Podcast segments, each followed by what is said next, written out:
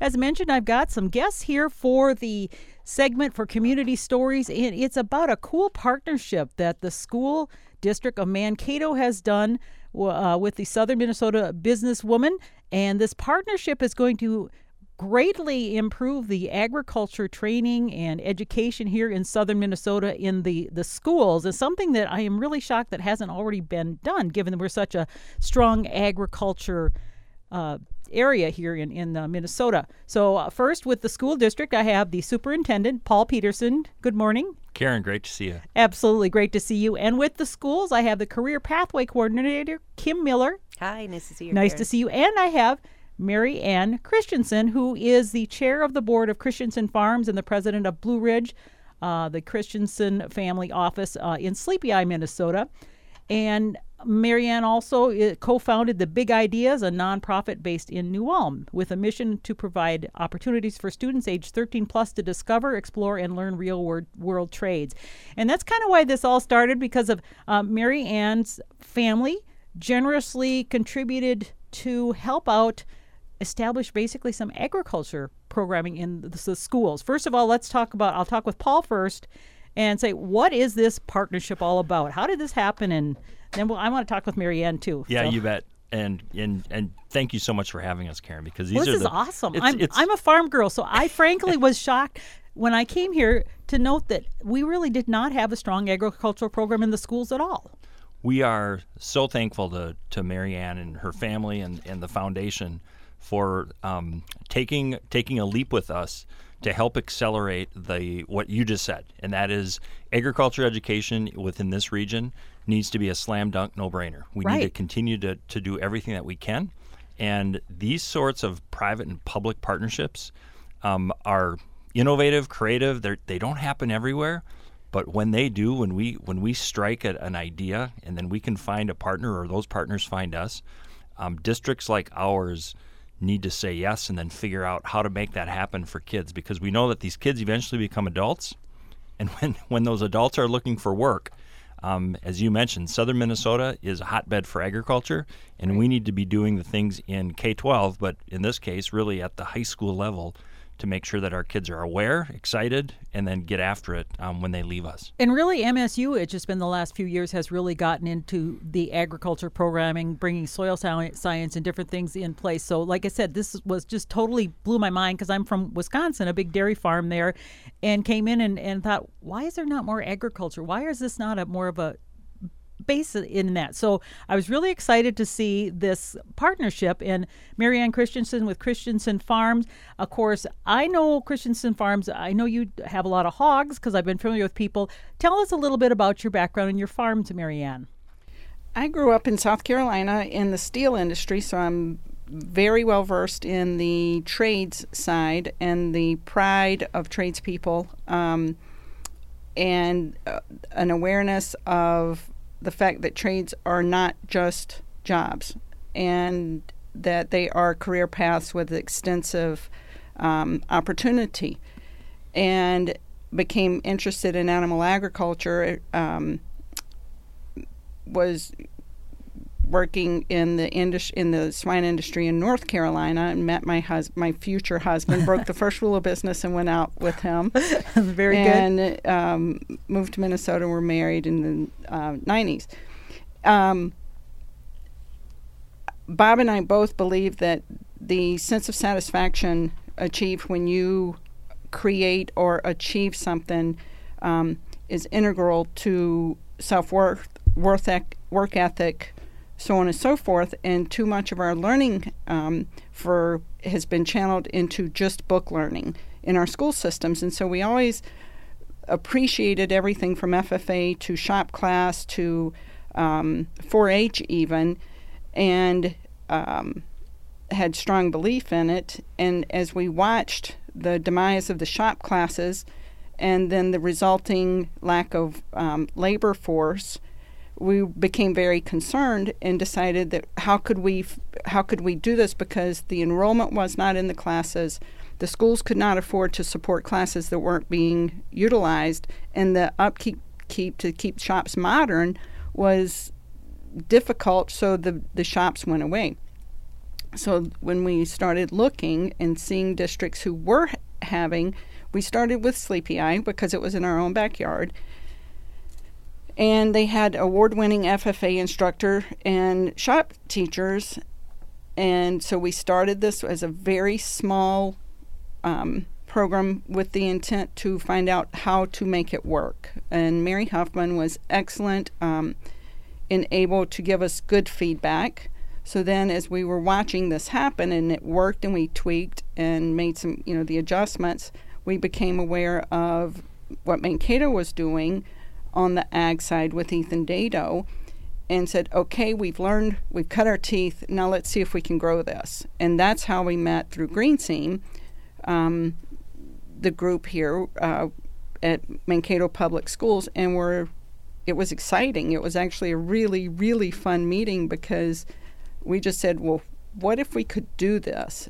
And Mankato Public Schools just ran with it. Kim was huge. She came back with all kinds of ideas, plans. We kept narrowing it down, narrowing it down to from dreams to a um, program that we thought could work, and it it has exploded. And uh, Kim, I'll let you talk about, you know, four or five years ago what enrollment was, and now what it is today.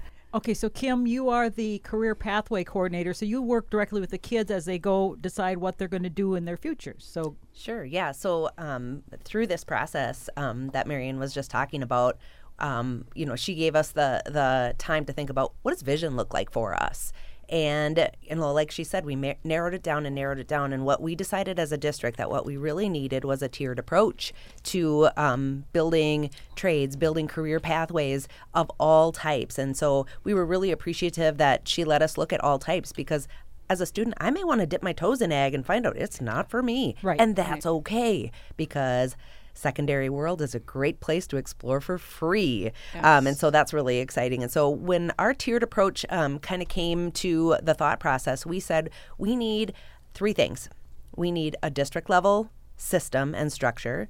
We need a building level plan and we need a classroom plan to make this happen. And so um, we reach all areas within a school district and making sure that we change the narrative of what do you want to be when you grow up to what kinds of problems are you hoping to solve as you go through life? Because it isn't a one and end point something, it is a lifelong learning process. And it isn't an end of what am I going to be. It's forever solving pro- problems no matter what career path you choose. And so um, that's kind of exciting. And so the district level, again, the tiered approach, district level systems, structures, how can we re- replicate this model in other school districts with other private public partnerships and that at the building level you know how can we build in job shadows with those students? We have goal of like reaching over 500 kids with job shadows. And then in the classroom it's really that hands-on teaching and learning changing the narrative of how do we learn about the things that are current relevant meaningful in our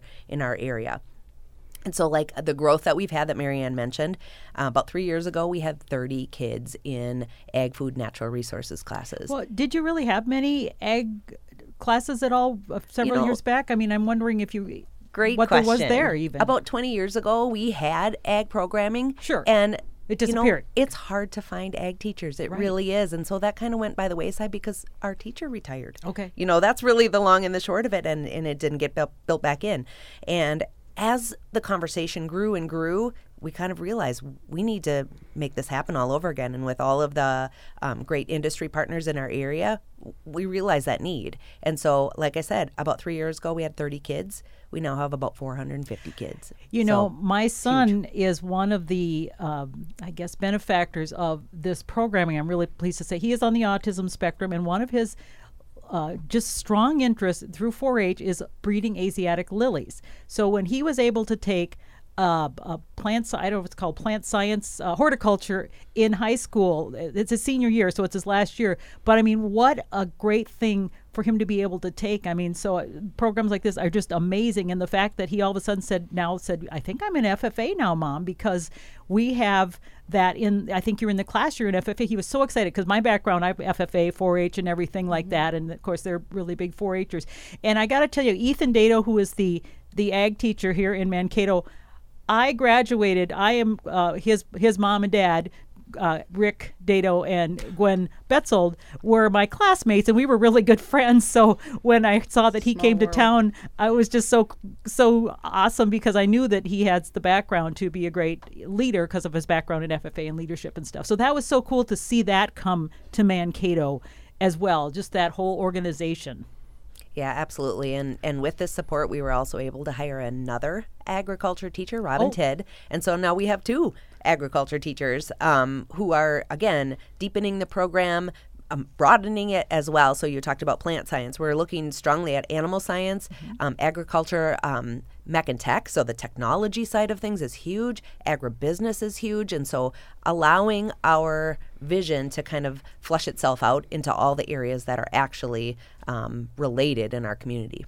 So, Paul, what was included in the funding then that was brought to you because of the Christensen donation? Mhm. So I can't say enough about how much this partnership is helping us to accelerate this work. Um, not only at the classroom level, as Kim was just referring to, that we now have an, an additional ag teacher, and you know that's really important because if you if you if dif- if districts place dollars in faculty where there is not enrollment, um, then it's like, whoa, well, it's kind of that build it and they will come mentality, and that's th- those are tough decisions to make sometimes. So the the ability for us to m- make a move with ag teachers because of such high enrollment is really key.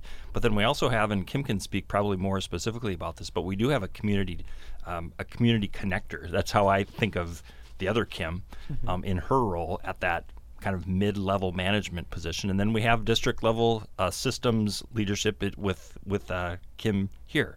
So um, th- those three positions um, are really important. Marianne, we were talking about it uh, before we came on on your show, just about how important just boots on the ground labor is to getting these ideas. Um, we're, we, we have there are a lot of ideas out there, but you need the people to implement them, and that's what this partnership is allowing us to do in this in our in our district. Well, as as Marianne mentioned, you know, it's it's getting people in, involved or interested in some of the trades as well. And if you're not exposed to it, how do you even know? So, I mean, I think that's such a you know, you mentioned you were back from was it um, steel working back then, and so you obviously was part of your growing up, but a lot of kids don't even know what that is. and that is one of the one of the things that motivated the fight the move into act to act, action was I grew up in the steel industry. Bob grew up in agriculture. We have a deep appreciation for the trades from repair to um, management of company trades companies. And yet our kids had did not really fully understand the breadth of career opportunities because they were only hearing, well, you're going to go to a four-year school, um, or if you go into trades, they're just jobs. And so even our own children, we had failed to fully represent the s- expanse that if you want to forget your job at the end of the day, good labor is absolutely critical Right. or you can be supervisory, or you can be managerial, or you can even be entrepreneurial. And we need our economy needs this this whole path, and yet young learners are not being exposed to it. And what we're finding is that with the experiential learning, they're not tied to their sports. They're not tied to their um, devices. That once they are being exposed and taught how to plant plants, that they're actually wanting more. And they are seeing that there are lucrative and rewarding jobs that they just simply did not know existed. And so that's why I'm thankful for these two partnerships. And our goal, as Kim said, is that, that we figure out to ha- how to make these not just sustainable within the district, um, but that they can be replicated. And so that other private partner um, partnership or private public partnerships can be made. Maybe it's in packaging technology, or maybe it's in manufacturing, or maybe it's in eh, something else that somebody has a, a, a career path that they can help expose children. That it's not just here because it truly is a community. Um, takes a community to raise these kids. Absolutely.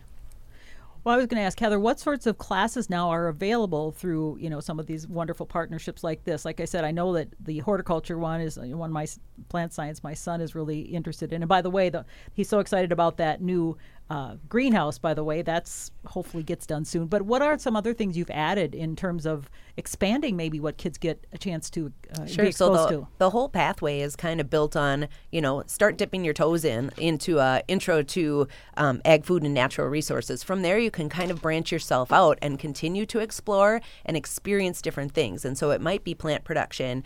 Um, so we have a intro to plant science and then intro yeah. to plant produ- or you know plant production, which runs deeper, um, and that would involve the greenhouse, right? Mm-hmm. And then um, we are looking at animal science um, pretty strongly. And so we started with something called Pets and Paws, nice. which um, we're an urban area, and so a lot of people maybe want to dip their toes in the water. It's not necessarily where all of the jobs are, right. but guess what? When we're teaching those courses, we're letting them know the jobs are really in large animal, food production. What does that look like? And so then we have a deeper course in that animal science, right? And so then you can really dive in, and so kind of get them hooked into, you know, because they all love their their their pets and um, and all of that, and then really letting them see, wow, you love this.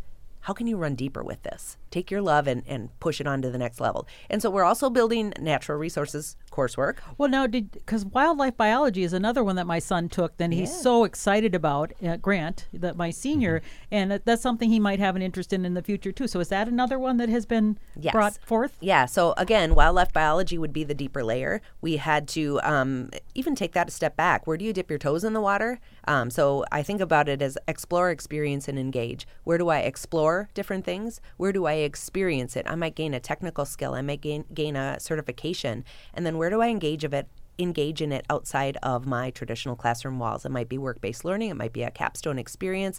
It might be that I am going to do something with a mentor in the community. So it's it's it's running deep. Um, and that's kind of the pathway concept that we're looking at. I'm just so excited that this, you know, this is is happening here, and I mean, thanks to obviously to great partnerships like this to make it make it happen and make it, you know, possible. What what are some things in the future you're looking at in terms of expanding or continuing? You know, I could probably speak to that a little bit, Karen. Um, we're looking at K 12 ag literacy um, oh. overall. And what does that mean um, in kindergarten, first grade, second grade? Yeah, where know, does so, your milk come? It's not from yeah, the carton, for example. Exactly. Yeah. So just looking at literacy overall, we are building in next generation science standards, and so a lot of that is is part of it. Um, food production, and you know where do our own resources come from, and so um, giving them the the whole picture and using our community to kind of build that as well. And so um, that's some of our future plans is looking at um, K twelve ag literacy, and then really focusing on that nine twelve system of pathway coursework and where is the need? How can we use um, our local partners um, to really help us dive into where that need is versus what we might perceive as the need? Have some of those shop classes returned? I know when, when Grant first started high school, there was a welding class, and I don't know what else is available for kids, you know, that sort of thing, because some kids maybe don't want to go to college and won't get that exposure otherwise. So, what other kinds of things are like that the sure. shop i guess yeah trades. you know um, trade and industry overall has really grown because we have so much manufacturing in our area mm-hmm. as well and so welding um, we have an intro to metals class and then it can build into you know strict welding um, different types of welding and then we can also look at cnc um, um, and so you know the the manufacturing of cnc is a real high demand area right now so CNC? the well, you're really going to challenge me here. Because I don't is, know what that is. Yes, Sorry. it is a, a manufacturing tool, uh, much like welding, but it would be more of the cutting with plasma. Oh, okay, like a CAD thing, or um, not necessarily. Um, you should really ask our trade and industry okay. teachers and not me. So sorry about that, but it's it's another way to look at manufacturing. I sorry, stumped Karen. her, stumped you. That's okay. Sorry about that. Um, you know, and then we even look at the construction side of things. Um, so you know what does construction look like? And that is in a lot of sectors and right. it and it is everywhere just building our own um, well and there seems like there's such a shortage of labor in, in, many of these areas that you're referring to now and i mean it's just really so important to get that that interest in there. And i think and if i can just add to to the and, and i think you're right karen that be, because labor is short i think you know I, I can't say enough about and i'm so proud of our school board for recognizing that when we set a strategic yes. priority about preparing students for their future and for readying them for life after high school, that we've we've been um, very supportive by our seven members to think beyond what a traditional um, what a traditional answer to that would be.